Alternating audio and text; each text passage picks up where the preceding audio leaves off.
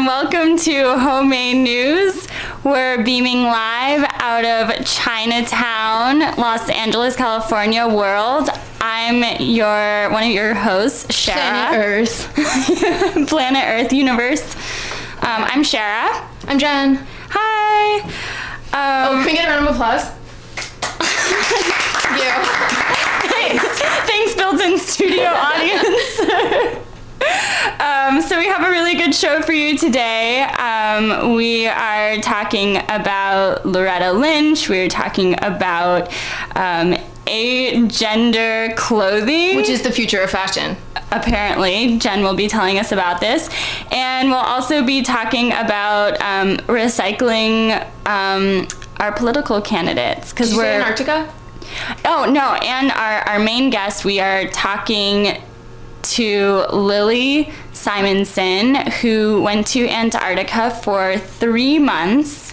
And she was, she's an artist and she was doing a lot of her work there with the National Science Foundation. It was with their Artists and uh, Writers program. So we have a good show for you today. And so let's get started. If you didn't know, climate change is a problem, a big problem. Scientists say our recent bad East Coast winters are in part due to China's polluted air. In California, we're experiencing an unprecedented drought, and our hurricanes are only getting stronger and stronger. So, we're having to come up with innovative ways to reduce, reuse, and recycle, from our desalination plants to our agricultural systems. We can even look to our political candidates for inspiration. Here's the story. The Democratic Party has always had a bit of a green thumb. Obama proposed the Clean Power Plan in 2014. That same year, he announced his agreement with China to reduce greenhouse gas emissions to 28% below 2005 levels. And now the DNC is being even more eco friendly.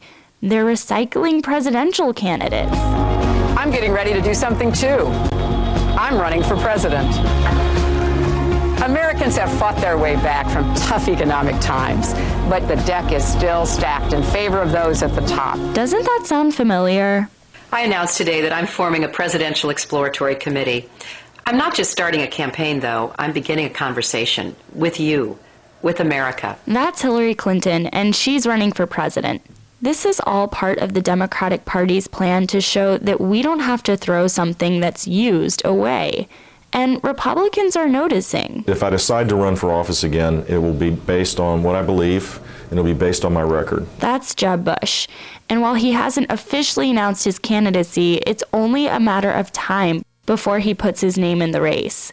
It's really so heartwarming that Republicans won't let a plant like a Bush die. They just keep trying to preen that Bush name from HW to W to now Jeb. Way to be green, GOP. Presidential races have had a history of feeling like your neighborhood recycling bin. John Adams was the second president of the United States. John Quincy Adams was the sixth president of the United States. Teddy Roosevelt became president in 1901. His nephew was FDR. So let's continue the tradition of those three R's. Hillary talking the wage gap isn't so 2007, it's vintage. And what's old like Bush is new again. Let's celebrate our planet and elect an established candidate once again.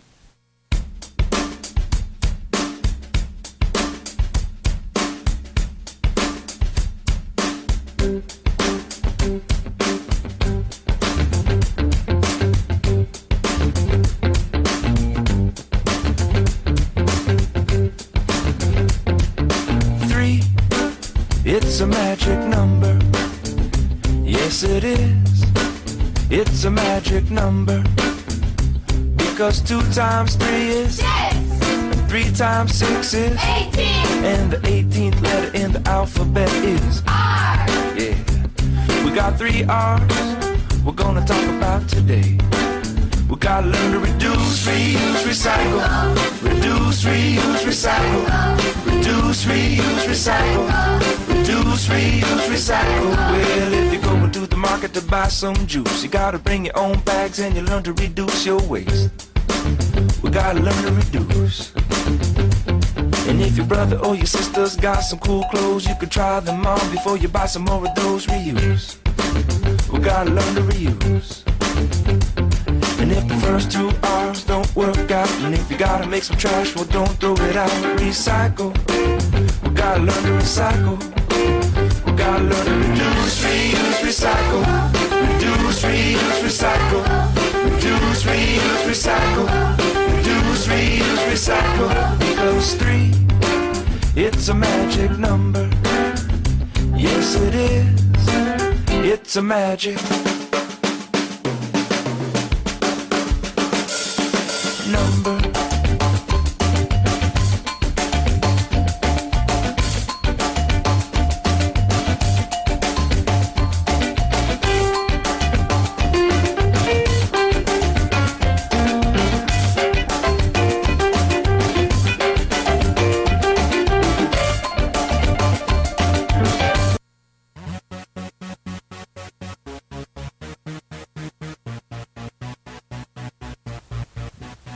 Selfridges, the posh London fashion giant, is kicking off a radical experiment. They're giving the rest of us a glimpse of the retail world to come. Whatever labels you love, whether that's Kmart or J. Crew, Topshop or Barney's, the first choice you have to make is the women's section or the men's section. But Selfridges is betting that that boring cultural binary is going out of season. That's why they've launched a gender neutral shopping experience without mannequins called Agender. Throughout their brick and mortar flagship store, pop up areas feature inclusive clothing and accessories for all colors on the gender rainbow. Their online shop has two models for each piece, so everyone can feel welcome buying a 270 pound sleeveless satin vest by Dries Van Noten. It's not really about designing clothes differently. What Selfridges is doing is more like gender neutral marketing. The fashion industry has to stay one step ahead to survive, so it's actually surprising that it's taken so long for a big retailer to embrace this social change. I had a chance to speak with a fashion icon about what the Selfridges campaign really means for you and me. Good evening, America. I'm Chloe Sevigny. Actress Chloe Sevigny joins us on Homemade News. Obviously, the fashion world changes ahead of most of us. How do you see other areas responding to agender clothing, like, for example, religious communities? What, what will it look like when they start to catch up? Pleated palazzo pants by Kathy Pill. A throat buckle by Skin Graft.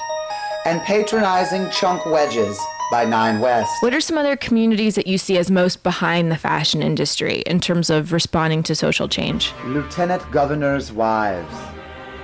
Ghosts of the Poor. Benazir Bhutto, Jean Favreau, and Hotel Bedspreads. The Selfridges campaign is an important sign for global retailers, but how do you think we'll know when a shift is more widespread? A Louis Vuitton bendo stick. What do you think Selfridges should say to any industry critics who think men's and women's departments should stay on their own floors? Call up a good friend, like Gaby Hoffmann, DJ Frankie Knuckles, or Charlotte Rampling. Have a conversation about Fassbinder, irony, or Proenza Schouler. Thank you, Miss Sevigny. Sponsored by Acura, Prilosec, and Gogurt Squirts. This has been Jen for the Homemade News Business Market Economy Report.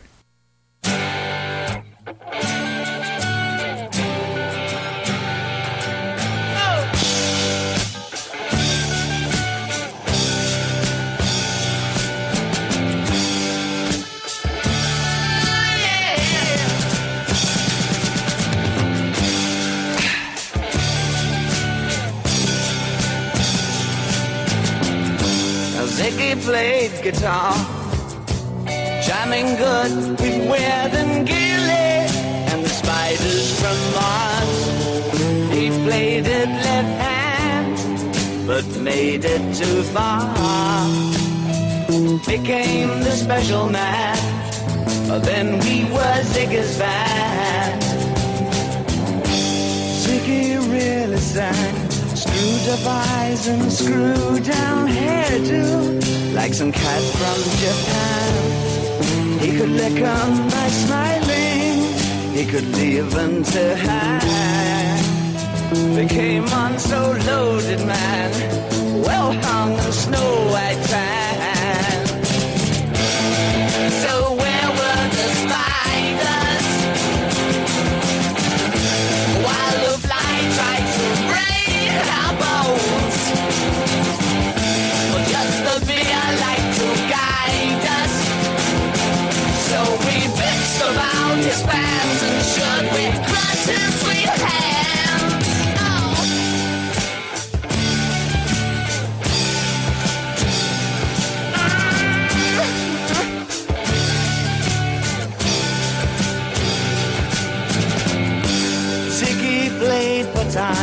Jiving us that we were voodoo. The kids were just crass. He was the nas with God-given ass. He took it all too far, but boy, could he play guitar.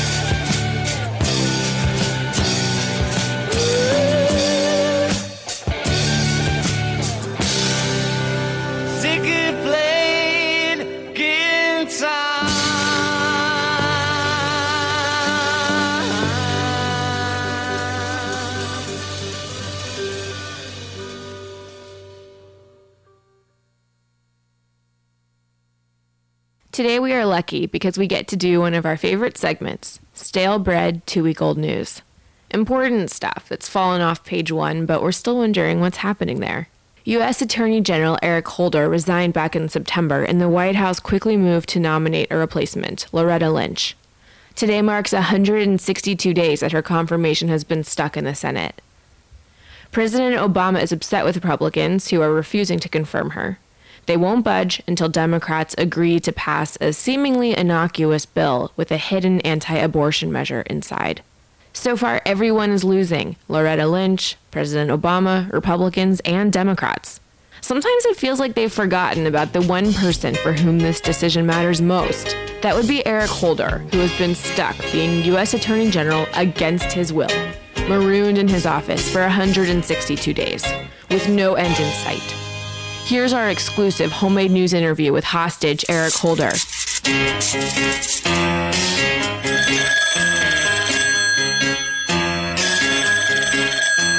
Hello? What can I do for you? Hi, Eric Holder. Thanks for joining us. That must be your captor, Senate Majority Leader Mitch McConnell.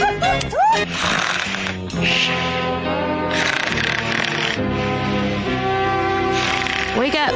You're being interviewed now. Oh, sorry. That's okay.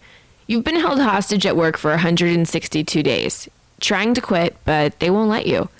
You have a huge job with lots of responsibility, even though you don't even want it anymore. How are you keeping your head above water? I can't believe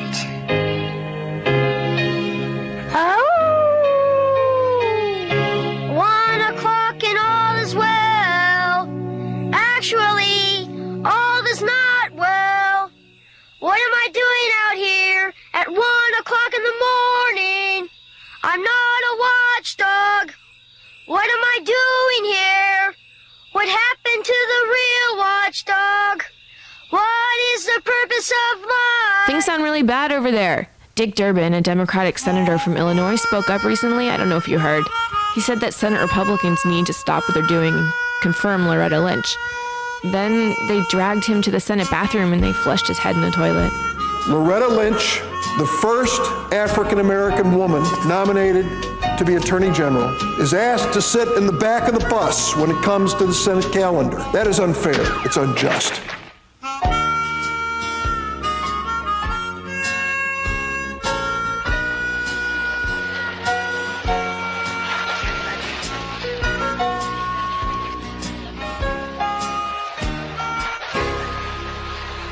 I hope he's okay. Reports say that you have unlimited candy bars and a copy of War and Peace with you, so at least Republicans are playing fair. This has already been the longest confirmation holdup for Attorney General ever, so I bet you're almost done. Please be brave. Don't die. I've earned some money and I think I can make it. But this last job almost killed me.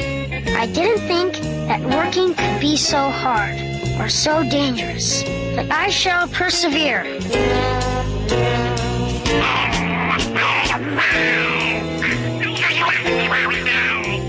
Yikes. It sounds like the bullies are back, so I guess our interview is over now. Thanks for being on the show. Meanwhile, the nation waits to find out what will happen to Loretta Lynch. If Republicans don't relax and confirm her by May 1st, the Senate will be forced into an emergency session where they will select Eric Holder's replacement using musical chairs measures. This has been Jen for the Homemade News Stale Bread Report. Hey, time for musical chairs. Come on, let's go. Set up the chairs now,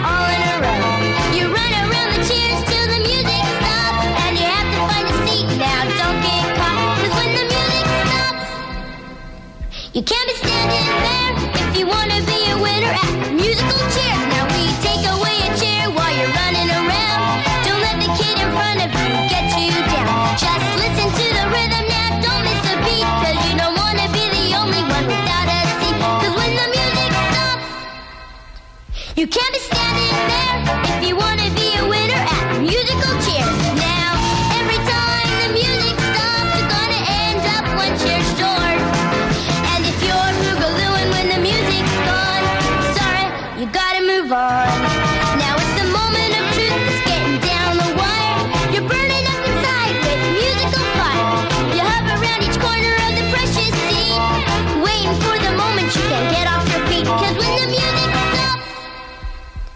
you can't be standing there if you wanna be a winner. You got to be a winner. If you wanna be a winner at musical chairs. Yeah!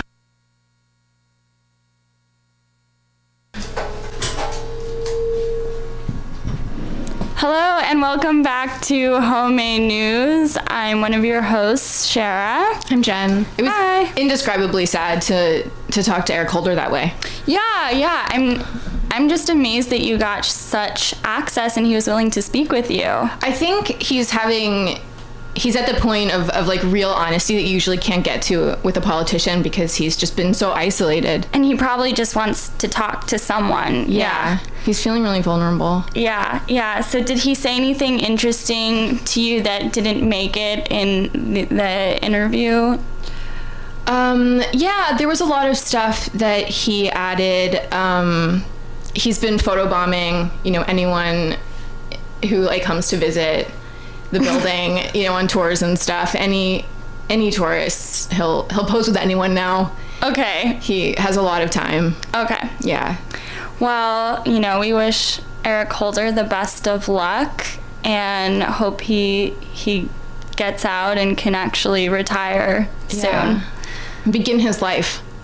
New life, yes. Yeah. Yes. Begin his life.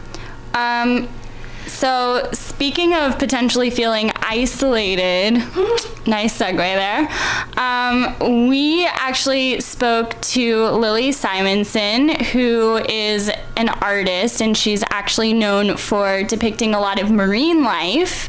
Um, and basically her art led to her um, applying for the National Science Foundation's Artist and Writers Program in Antarctica, where she lived for three months. And so we got to talk to her.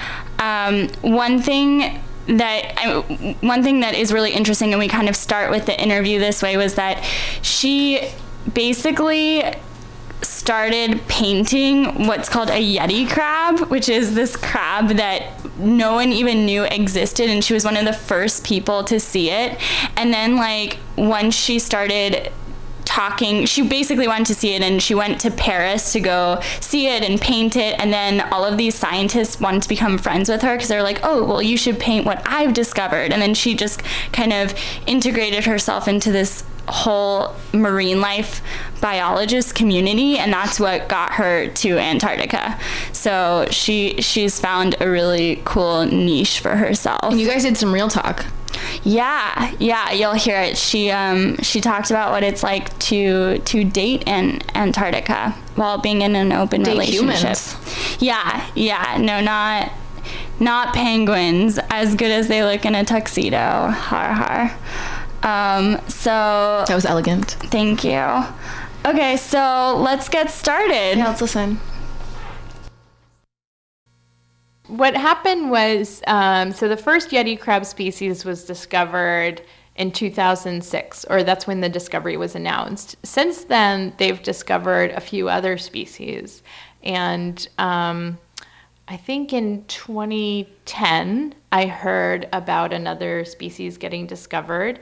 And this one was discovered by Andrew Thurber, who at the time was a grad student at Scripps, which is in San Diego. And I live in LA. I contacted Andrew Thurber um, about coming to his lab and looking at his specimens of the Yeti crab. So I did that and I started working with him and his advisor.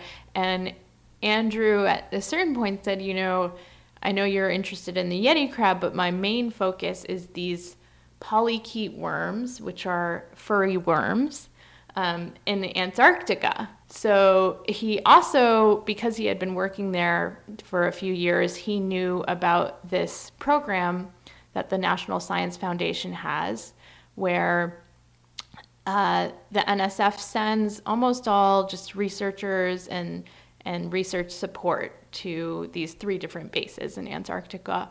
But in addition to sending scientists, they have a program where they send a couple, one or two artists or writers every year. So I decided I wanted to apply for that program and I wanted to dive there. Um, but I had never scuba dove before. So obviously, to dive under six feet of sea ice through a hole, you need a lot of experience. So it was a years long process. I think, you know, I first learned about it in 2010 or 2011, and I started learning to scuba dive and getting a lot of, you know, practice experience in under the water.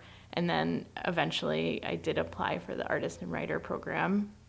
What was your actual proposal? What was your actual vision? My proposal was to connect um, the biology of the sea life to um, the way it, it was sort of the idea was to think about water in Antarctica.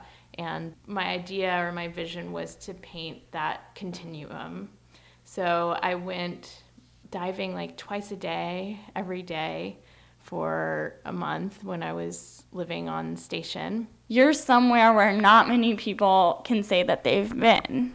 Yeah, exactly. I I don't know what the number is, but I think it's just a couple dozen people, maybe more, maybe a few dozen that have dove there over the years. So the water there is minus 2 Celsius. It's about 28 degrees Fahrenheit because salt water freezes at a lower temperature.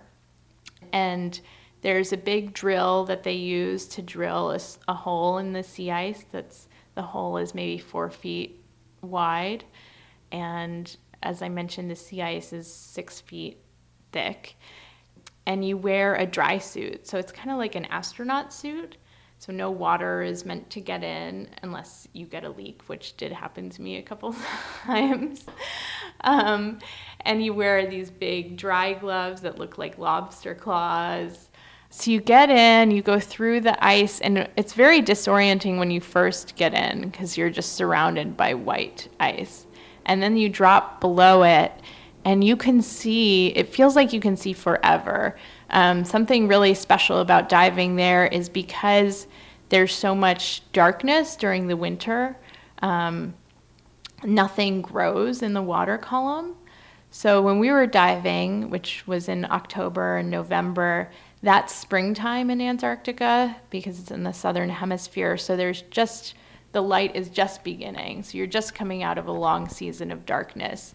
And so the water is incredibly clear. You can see like 600 to 1,000 feet. And the best visibility elsewhere in the world is like 100 feet. So it's, it's incredible.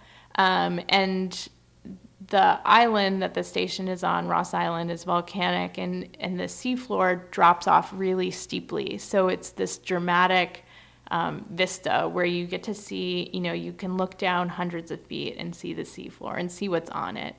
And it, uh, it's the the volcanic rock is really dark, but then these animals stand out really starkly. So it's just covered in nudibranchs, which are like a sea slug, and uh, sea, stars and urchins and anemones and huge sponges. Um, there's this phenomenon of giganticism where because there's more oxygen in the water, uh, the animals grow bigger than they would in temperate waters. So we would encounter sponges that were like three times my size.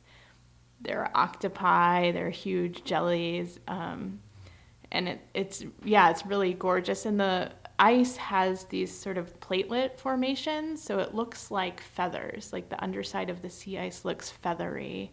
It's really beautiful. And it glows. I mean, it's very luminous. Wow. So, I mean, were you taking photos? What were you doing?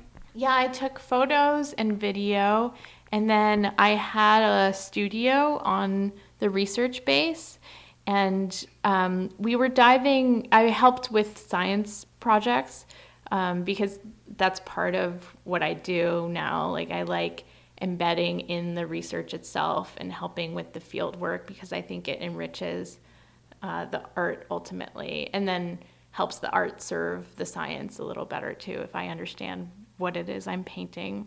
So I helped uh, researchers collect like dragonfish, um, helped them collect uh, water samples and data about temperature and acidification. Um, and then at the same time, I got to just collect my own specimens of like if I saw an organism that looked interesting, I would take it and put it in my little mesh bag.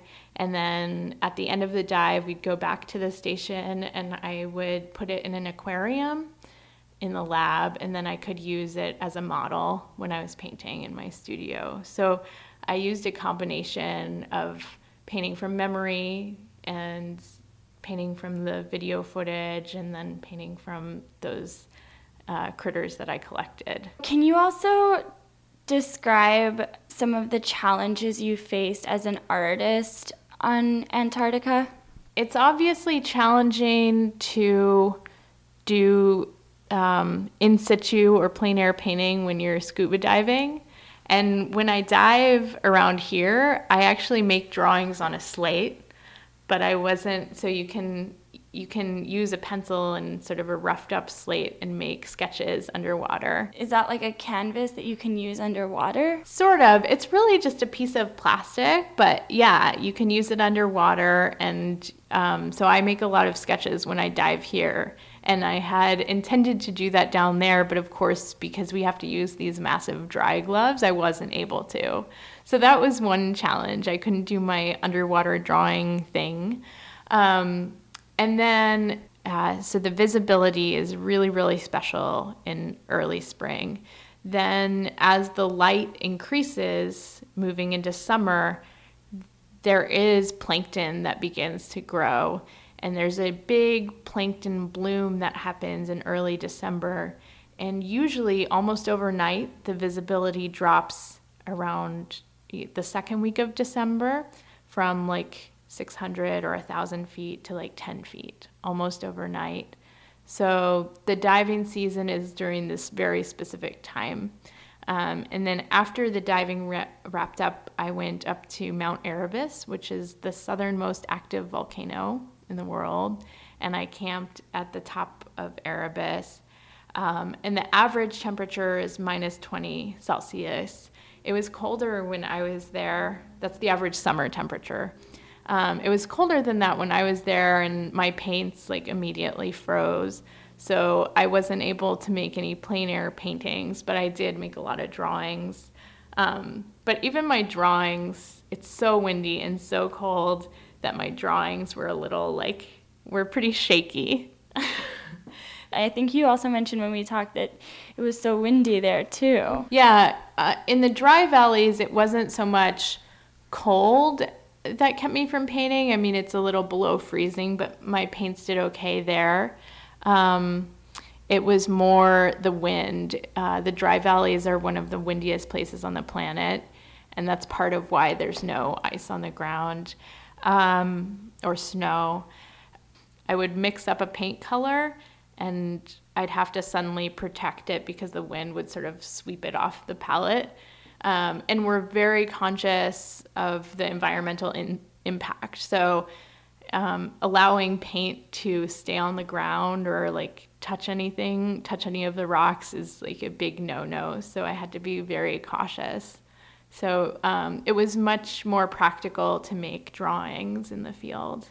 Were scientists showing you, okay, this is what it used to be like, this is what it is now? Like, could you, did you notice changes? Um, one of the features that was being studied um, in the dry valleys was this exposed ice cliff in a valley called Garwood Valley. And Joe Levy was observing the way it was changing very, very rapidly. And it's, um, the Arctic is changing really fast. The Antarctic, relative to the Arctic, is changing rather slowly, but there will be major changes when the planet warms.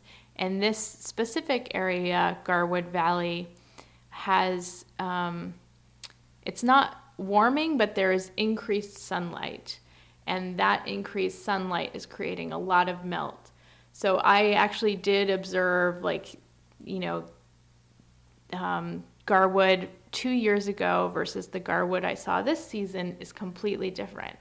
It's changed a lot. Um, and that is a harbinger of what the rest of the continent will look like when the temperatures rise throughout. You were with your boyfriend at the time, right? Or no? Yeah. What was that like? How to tell him that that was something that, in your family, that that was something that you wanted to do? Yeah, it definitely wasn't easy on my relationship to be gone that long. Um, but I think that I had applied, it's a very long process. So I applied for the artist and writer program in mm, April of 2013. And then my boyfriend and I got together in September of that year. So when our relationship started, he knew that I had applied for this Antarctica thing and that I was really hoping to go. And then I found out in December of 2013 that I had gotten it, but I didn't go till a year later. So we had a long time to mentally prepare for that trip. What like what were some of those conversations like? Well, my boyfriend was really nervous about me diving. He does a lot of backpacking in the mountains and stuff, so he's been near hypothermic before. Um, so he was actually more expressive of his concern. And then in terms of my boyfriend, I think uh, we were long distance throughout our relationship. I lived in LA and he lived in Berkeley, and because of that, we've often like gone in phases of being not exclusive. So that was the phase we were in when I was in Antarctica, which I think made it easier too. So I dated people in Antarctica. He dated people in Berkeley. You did? What was that like? Um, it's really funny, like, um, especially being on station. Uh, and most people who live there are science support, and they have to stay the whole summer, which is October to February. So therefore, they're they are there for a long time, um, and so there are a lot of there's a really fun like social scene. They have to make it fun because everybody's stuck there for so long. So there are like three bars, um, and there's a whole range of people. So it's really fun. Uh, and yeah, dating there is kind of funny because it's like 70% male.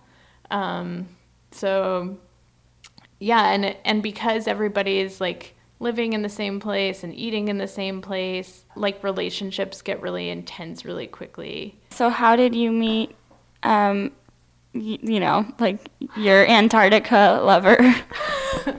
Lovers.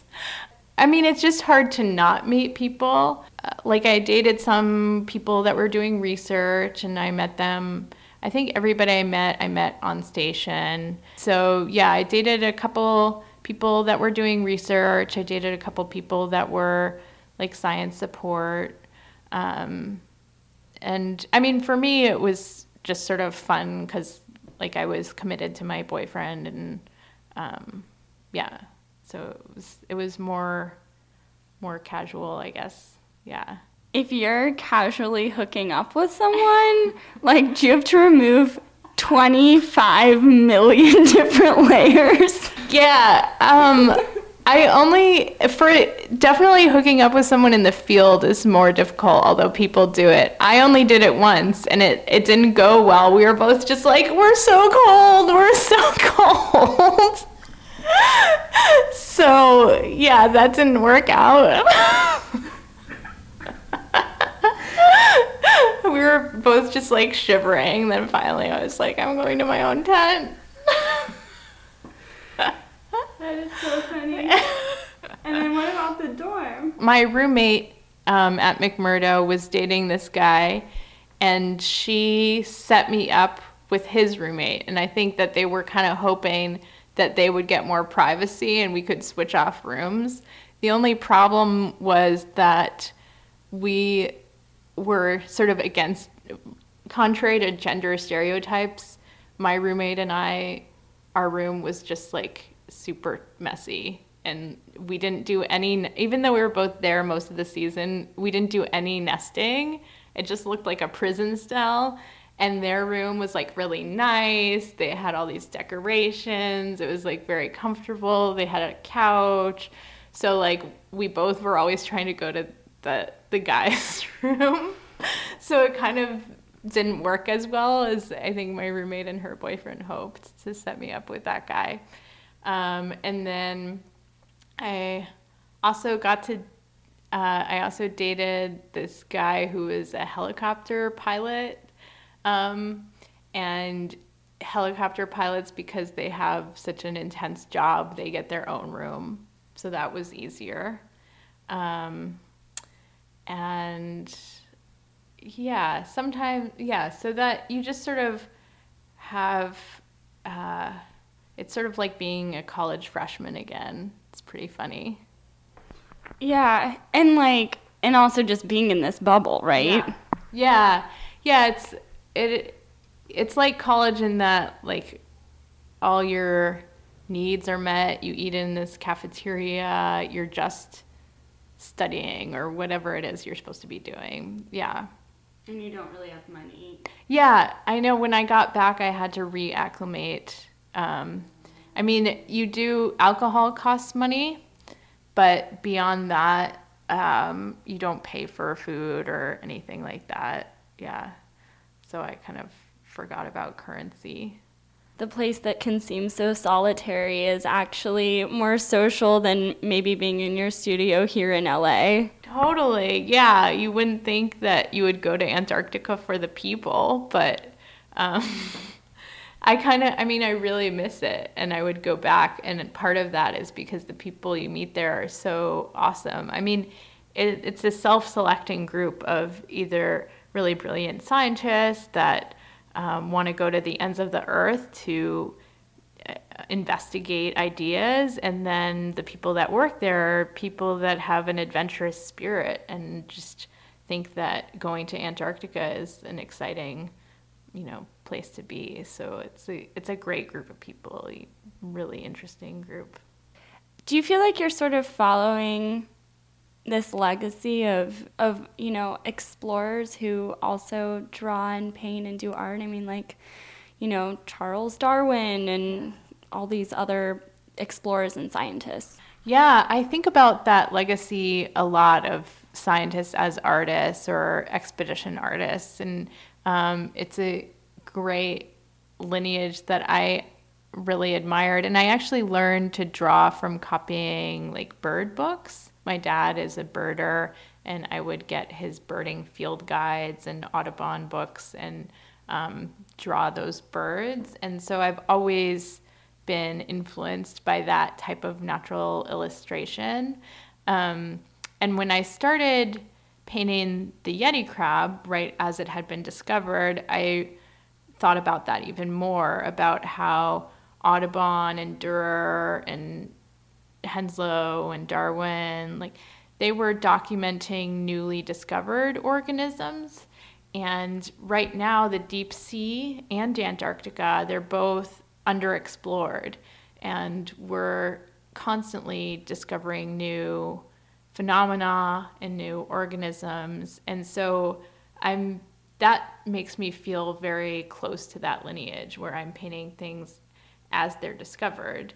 Um, although now we have digital photography, which does a wonderful job of capturing like newly discovered organisms. So digital photography sort of has supplanted like natural illustration. But at the same time, as a painter, I can still participate in that and add um, like another dimension to it. And we're back. Welcome to Homemade News. I'm Shara. I'm Jen. Hi. Oh. And uh, do we need like a laugh track? Yeah. um, so yeah, it was really interesting talking to Lily. Um, it was weird because like I I thought that what she was doing was so interesting. Um, but I think the most fascinating thing that I came away with that interview was when she was talking about um, like dating in Antarctica. It was just, I, and it was weird because I didn't want to just focus on that because I felt like it was almost insulting to reduce her experience to that. Any but it, pics? yeah. yeah, I asked her for those, um, you know, just to really understand her world. Yeah. Um, but it was it's also just really interesting because she talks about it basically that it, i mean it could be considered such an isolating place and then she says but no like you're really getting some of the most interesting people and there is a really tight knit community and because you're forced to be together in this small space you're you form intense relationships really fast. Like it sounds almost like really cold summer camp for adults. Okay let's go Let's go. Let's do it. Yeah. I'm okay. Ready. Okay. Bye, guys. We're going to Antarctica. Drop the mic. yeah. Um, so, I mean, basically, actually, do you guys want to introduce yourselves? It's uh, breaking news. Yeah. No, there's okay. Come on oh, over. Wait, wait, you be here. I'll be there. Hi everyone, I'm Lori. Hi Lori. Um, welcome to our show. Thank you. so, you have had an interesting couple of years. Um, Lori, yeah, Lori works at ET and has kind of I feel like you've had you've seen the whole gamut of the entertainment experience, right? Like going from producer to actually interviewer. Right. Yeah, I've, I've been through a lot of different departments there. It's lots of shifting and movement. Yeah. yeah.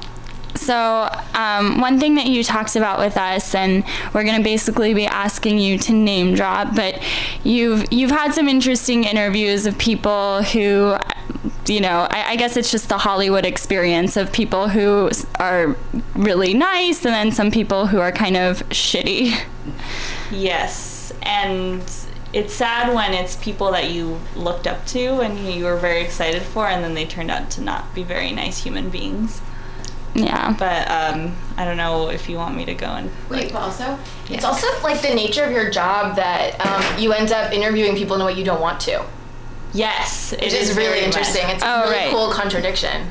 Yes, it's um, entertainment news. You're you're constantly you have to you have to turn an interview into something that it doesn't seem like at first, I guess. So it's like if you're on a red carpet for someone who's promoting a movie, but then news breaks about, for example, Paul Walker's death, you ha- and then this person worked with them like years ago. You're like, oh, hey, congratulations on your big night. By the way, how do you feel about Paul Walker's death? And it's just obviously you know the answer they're going to say, but they want that soundbite, and it's very, very uncomfortable for everyone involved because they know like kind of they're like ugh. It's just like it's a, it's a weird thing to comment on. but of course you're going to comment on it, you know? Well, and then there are also, I mean, that's a more extreme example, but then there are also the questions that you have to ask that you just don't want to ask because they seem more boring, right? Like, I mean, or one thing that you mentioned was like presidential candidates or something, right?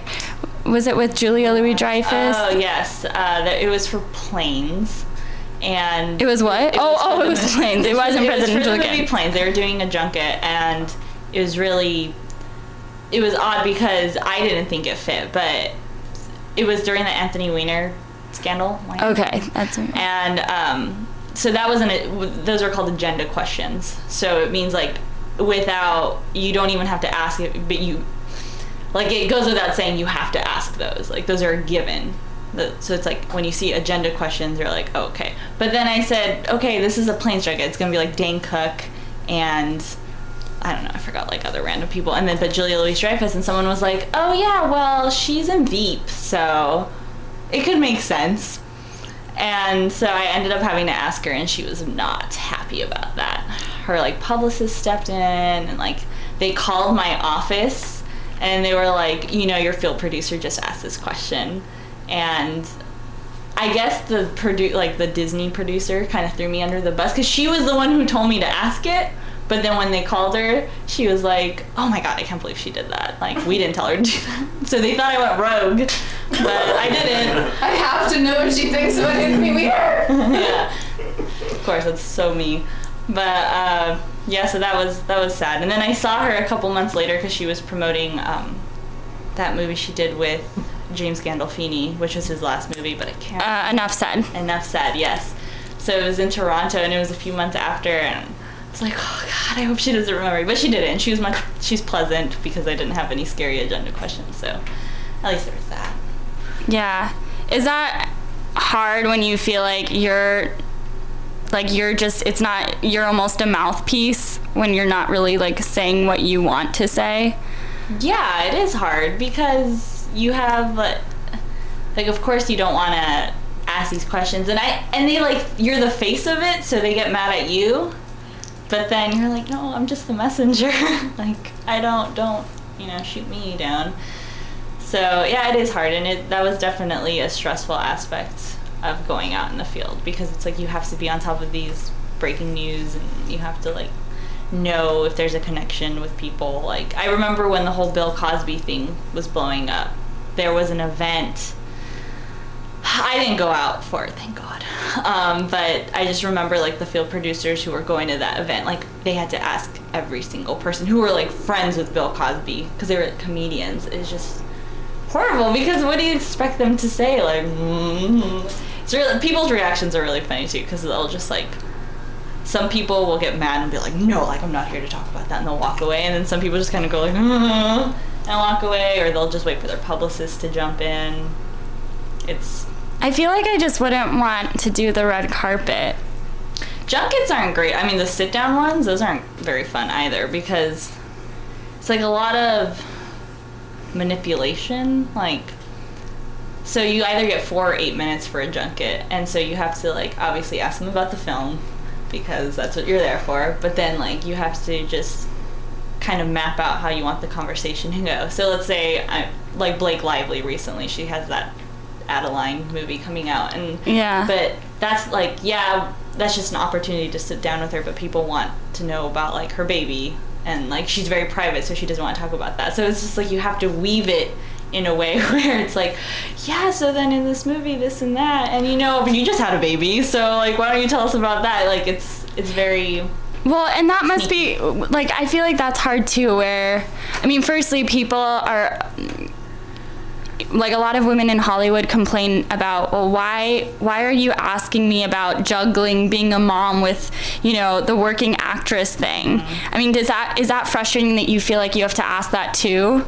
Yes, it's very frustrating, and you know it's cool that you bring that up because um, there was like a very big social media movement during Oscars about like ask her questions that matter, and a lot of celebrities were weighing in like don't ask like who are you wearing or like you look great or you're Oh, yeah, I saw that there was like that nail cam or something where they have to show their hands, which is so bizarre that it's come down to that and they have to almost like walk their fingers like it's the runway, which is really silly.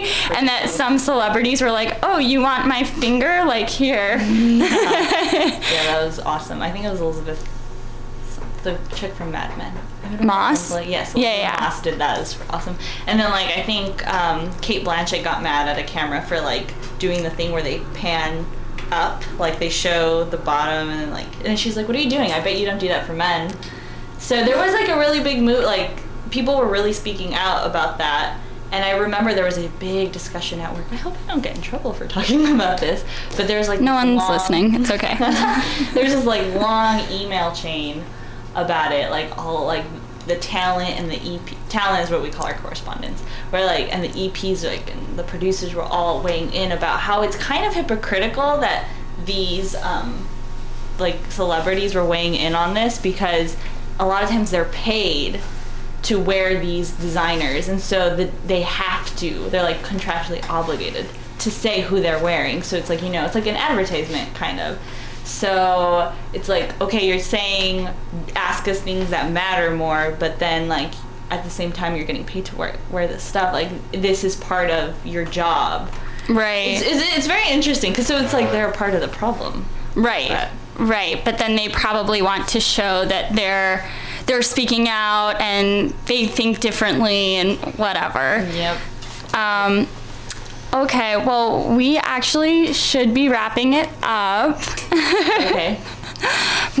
but um you'll you'll be back on our show and yes i hope so yeah it was really fun and in t- yeah so in two weeks we have a good show for you um, we are going to have the um, democratic chair of the north dakota democratic party on the show so kelsey kelsey oversen so we're really excited to have her and why are you laughing? Oh, okay, applause. Um, yeah, so thanks to our other guests. Just very silent. the silent. Took him away. and um, yeah, so tune in in two weeks and talk soon.